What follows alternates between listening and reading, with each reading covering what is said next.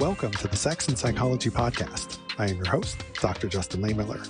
I am a social psychologist and research fellow at the Kinsey Institute and author of the book, Tell Me What You Want The Science of Sexual Desire and How It Can Help You Improve Your Sex Life. I have been studying the science of sex for more than a decade, and during this time, I've learned a lot about what turns people on, from the vanilla to the very, very kinky. Just when I thought I'd heard it all, I embarked on a study that ultimately became the largest and most comprehensive survey of sexual fantasies ever conducted in the United States. And this study formed the basis for Tell Me What You Want. As part of this survey, I asked more than 4,000 people to describe their biggest sexual fantasy of all time in their own words. Most of the fantasies that emerged weren't particularly surprising to me and focused on things like threesomes, BDSM, and adding novelty and variety into one's sex life, such as experimenting with sex toys or trying a new position. However, there were some fantasies mentioned by only a handful of people that really stuck out because they just aren't things you hear about every day, even if you're someone like me who happens to study sex for a living. So, what we're going to do today is look at four unique fantasy themes I came across in my survey.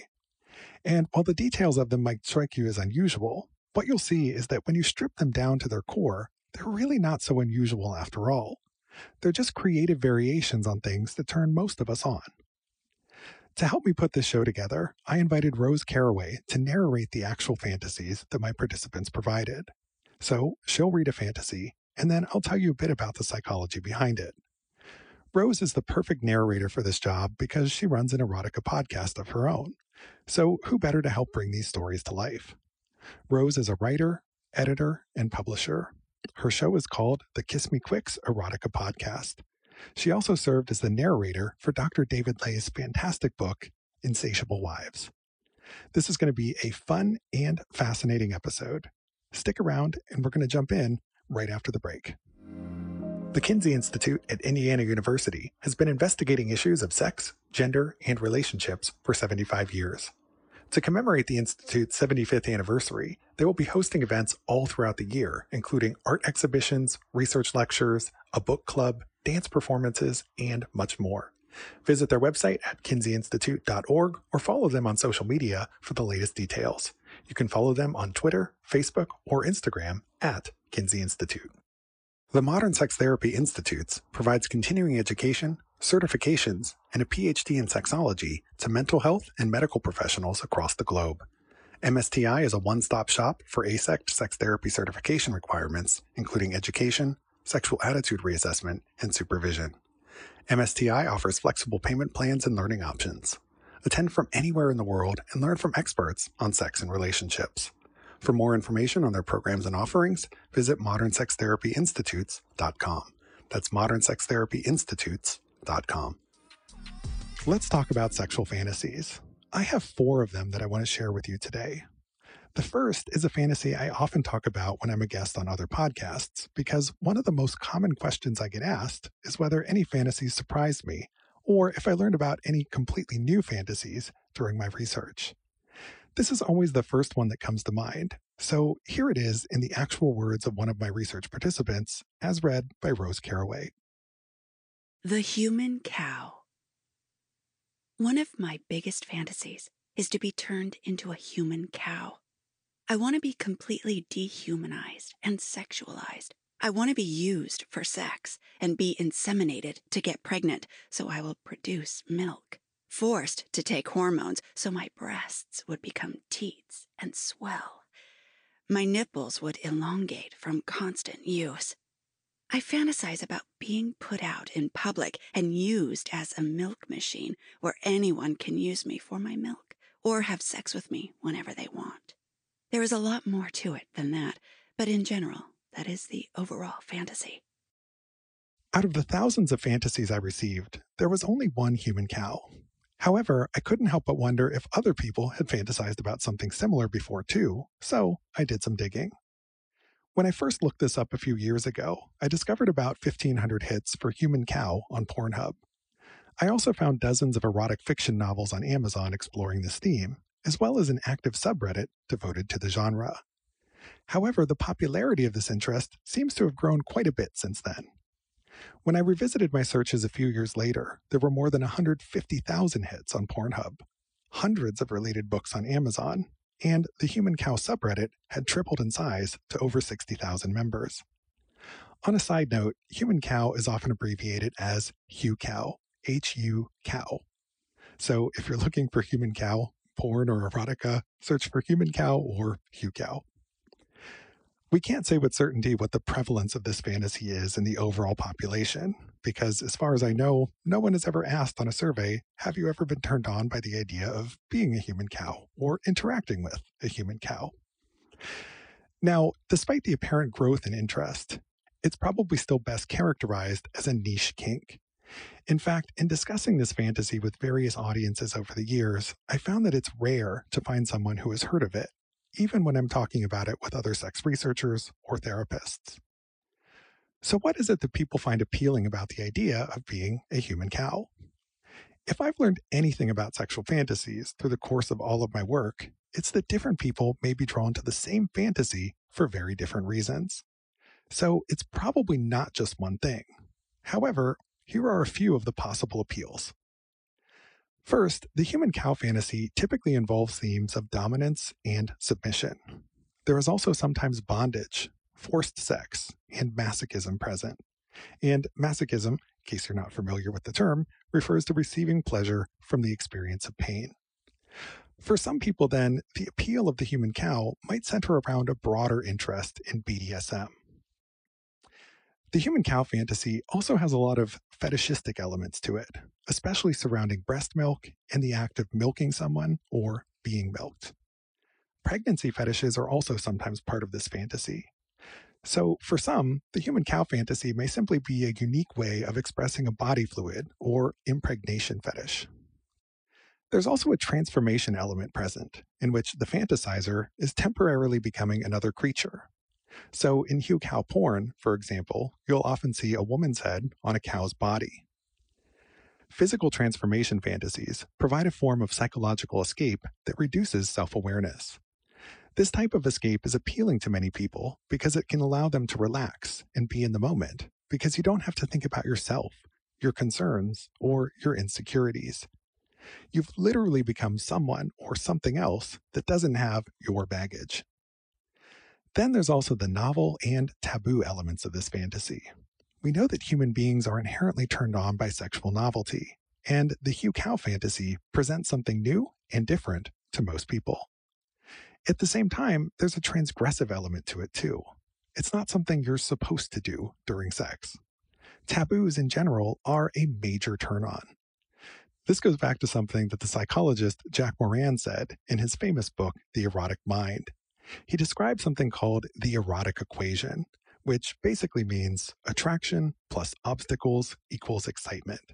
So if there's even the slightest inkling towards something, and then you throw up these obstacles toward it, these barriers, that makes it all the more enticing and exciting.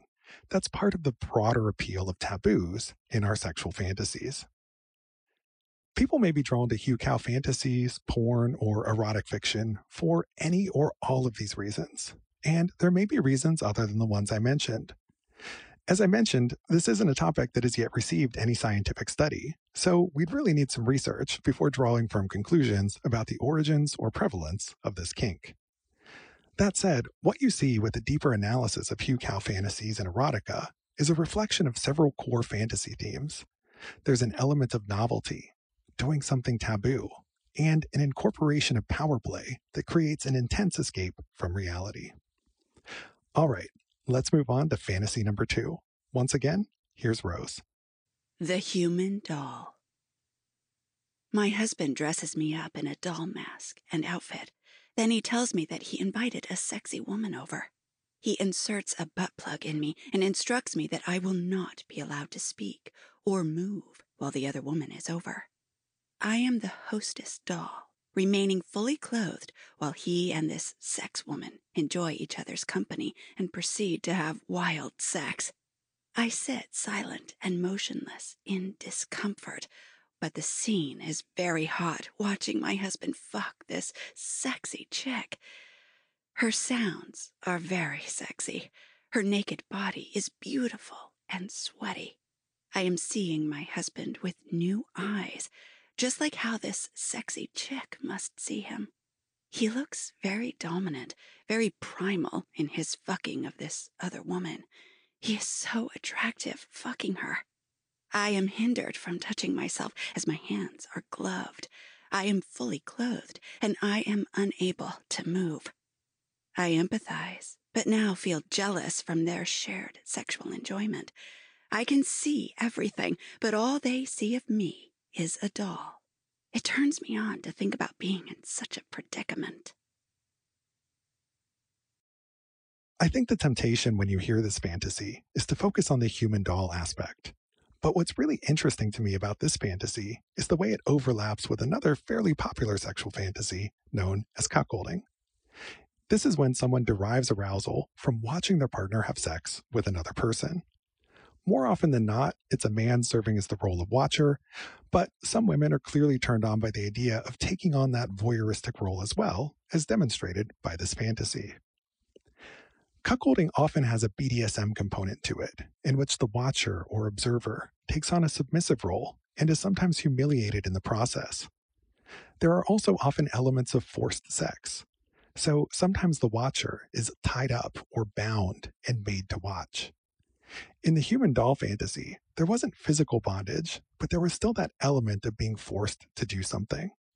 Although, to be clear, when you're fantasizing about something being forced on you, it's not really forced because you're in control of the fantasy. So it's something that you ultimately want to happen, but you're sort of pretending like you don't want it to happen. There's also often this masochistic element of feeling super turned on, but not being able to do anything about it. So there's that mix of pleasure and pain. There's this intense sexual arousal and urge for gratification, but you can't do anything about it. The participant also mentioned feeling jealous. So there's also some psychological pain present as well, and that's juxtaposed with the intense arousal she feels from the scenario. It's a predicament, as she calls it. I think this is why some folks talk about cuckolding as an erotization of fear. That is, they're finding pleasure in the fear of their partner committing infidelity or being into someone more than they are into you. In cuckolding fantasies, the appeal isn't just about power play and BDSM, though. There's also often this element of compersion, where you're getting pleasure from seeing your partner's sexual satisfaction. And that's certainly part of the example fantasy I shared, where this woman was talking about how hot her husband was and how arousing it was to watch him have sex with someone else. But it was also about seeing her partner in a different light. It's almost as if she was watching the scenario while psychologically taking on the role of the other woman, because she mentioned being able to see her partner as this other woman sees him. So, in a way, she is both the watcher and the other woman, and getting this totally different perspective on what sex with her partner is like. It might also be a way of recreating those intense feelings of passion she had when she first met her partner, or vicariously living out what it felt like to be with him when everything was so new and so intense. So, this human doll fantasy is really just a creative vehicle for expressing an interest in cuckolding in a scenario that has themes of both BDSM and compersion. Do a lot of people fantasize about literally becoming a hostess doll? Probably not. But the broader cuckolding scenario described is very common. And the core themes present here are, again, that act of novelty, power exchange, and doing something taboo, right? Because it's violating the norm of monogamy within marriage. Also, just like the human cow fantasy, there's that physical transformation element present. Okay, Let's move on to fantasy number three. Once again, here's Rose. Getting eaten alive. My favorite and most reoccurring sexual fantasy has been the idea of me getting eaten by a creature unwillingly. I get picked up by the creature unexpectedly in their mouth and rolled about on their tongue. They suck on me like a piece of candy. Then I'm swallowed down, whole and alive, landing in their stomach. At this point, they usually eat something like pudding, which then makes me even more icky. After struggling in their stomach, I pass out and get digested. 10 of my participants described their favorite fantasy of all time as vore, V O R E, which refers to the desire to literally be eaten alive by other persons or creatures. That's what we're seeing in this fantasy that Rose just read. Related to this, some people fantasize about consuming others, and some people fantasize about creatures eating other creatures, where they're not even a part of the action.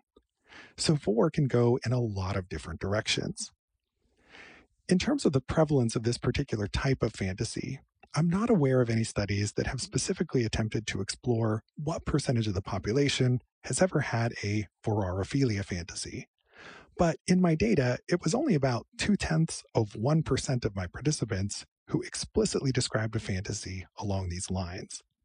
This would seem to make it fairly uncommon relative to other types of fantasies. The limited research I've seen on vorarephilia finds that it's mostly men who fantasize about this, and in the sample fantasy we just heard, the participant identified as male. And just as a side note, it's interesting to point out that gender wasn't mentioned at all in this fantasy. The key thing is that the monster is sucking on him like a piece of candy and eating him, but the gender of the monster doesn't seem to matter. However, in other vorarephilia fantasies, gender is key. For example, a few of my participants talked about being eaten by a giantess, a really large woman. So, gender may or may not be a component of these fantasies. Also, I should mention, they're not always about oral consumption either. Sometimes they're about being unbirthed, I guess you could say. This is where a person is swallowed whole and live by a vagina. I saw a scene like this on the TV show American Gods. I think that's the first time I've ever seen vorarephilia depicted in the popular media, and it was fascinating. So if you haven't seen it, it's worth checking out. Many vorarephilia fantasies have a pretty big element of BDSM to them, especially dominance and submission and sadomasochism. You're being completely overpowered by a larger person, a monster, or some creature. So, in this way, there's that element of force that we also saw in the human cow and human doll fantasies. There also seems to be an element of humiliation here, especially when the pudding enters the picture. But like all of the fantasies we've discussed so far, we're seeing novelty, right? Something you've never experienced in real life. There's also this taboo element to it. Then there's the power play. And again, there's that sort of physical transformation element. For example, in this particular case, you're literally transformed when you get digested. Are you starting to connect the dots yet? All right, let's move on to our fourth and final fantasy today. Once again, here's Rose. Taken by tentacles. My favorite fantasy has to be one involving tentacles, where I'm trapped by some alien or plant being that has to use me as part of its reproductive cycle. I'm pleasured in multiple orifices at once with the tentacles, which also stimulate my breasts. While this is happening, I'm impregnated with the being's spawn. I then experience pregnancy and deliver the spawn, only for the process to begin again and again. It's a nice fantasy that fulfills all of my fetishes at once impregnation, multiple penetration, and tentacles. Six of my participants said their biggest sex fantasy of all time involved tentacles in some way. As another example, one person said she wanted to have sex with an octopus. In all of these cases, the individual expressed the desire to be penetrated by multiple tentacles simultaneously, and sometimes, like we saw in the fantasy that Rose just read, to be impregnated by the creature. Again, there's a dominant submission component here, there's also that element of force, which has come up in every single one of these fantasies. So, why is being forced to do something such a turn on? We're going to return to that in the next episode because I think that topic is worth taking a deeper dive into. But it's clear that giving up control and playing with power is central to all of the fantasies that we've discussed today. Tentacle fantasies have some other interesting features too. For example, there's a parallel to group sex fantasies here, in that the person is being pleasured by multiple appendages all at once, and they're the center of attention. These people tend to describe an overwhelming amount of physical stimulation, akin to what one might experience as the center of attention in an orgy. So, in some ways, it's just kind of a unique take on group sex. In addition, at least for women, there's sometimes a pregnancy fetish that goes along with tentacle fantasies, and incidentally, human cow fantasies. So, once again, we're dealing with novelty, power play, and taboos. And there's also a physical transformation of sorts here, too, where the fantasizer becomes the incubator or womb for the alien. She's no longer herself, she's an object. That's another way to think about all four of these fantasies we've been discussing. In all of these cases, the individual transforms from person to object, whether that object is a cow, a doll, a piece of candy, or an alien breeding machine. What I hope you've learned from all of this is that fantasies that might initially sound unusual are often just creative expressions of the same core things that turn most other people on as well. So, in that sense, they're actually pretty normal. There's nothing really that unusual about them. If anything, you might just say that these folks are unusually creative. That said, people who have these more fantastical fantasies, I guess you could call them, do tend to share certain traits. This is something I've seen in my data. For example, fantasies like the ones we've been talking about today are more common among those with overactive imaginations in general. These folks have what is known as a fantasy prone personality, meaning they're often daydreaming. And these folks have more fantasies about almost everything you can think of. So they're just pretty active fantasizers in general. And people who have one fantastical fantasy often have others of this nature, such as sex in outer space or sex in a science fiction setting.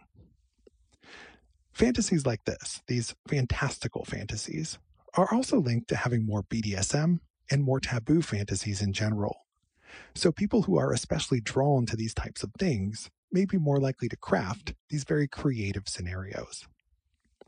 I also see some links to attachment style. Fantastical fantasies are linked to being more anxiously attached, which means having more fear of abandonment, as well as having a more avoidant attachment style, which means being uncomfortable with intimacy and closeness. For anxiously attached individuals, fantasizing about a fictional character or setting, or becoming an object, might provide some comfort by taking some of the stress and anxiety out of the equation. By contrast, for those who are more avoidantly attached, fantasizing about a fictional scenario like this might offer the emotional distance they're looking for. To be clear, this isn't to say that everyone who has fantastical fantasies is anxiously or avoidantly attached. That's not the case at all. So let's be very clear about that. There's just an association here, an increased likelihood. So it's not a guarantee by any means. There's always vast individual variability. With all of that said, this is part of the reason I love being a sex researcher. Every time I think I've heard it all, I learn about more diversity in human sexuality. We are endlessly inventive and flexible when it comes to gratifying our sexual wants and turn ons. Thank you for listening. To keep up with new episodes of this podcast, visit my website, Sex and Psychology, at sexandpsychology.com, or subscribe on your favorite platform, where I hope you'll take a moment to rate and review the show. You can also follow me on social media for daily sex research updates. I'm on Twitter at Justin Lehmiller and Instagram at Justin J. Lehmiller. Also, be sure to check out my book, Tell Me What You Want, and stay tuned for the next episode, which will offer a deeper dive into more sexual fantasies. Thanks again for listening. Until next time.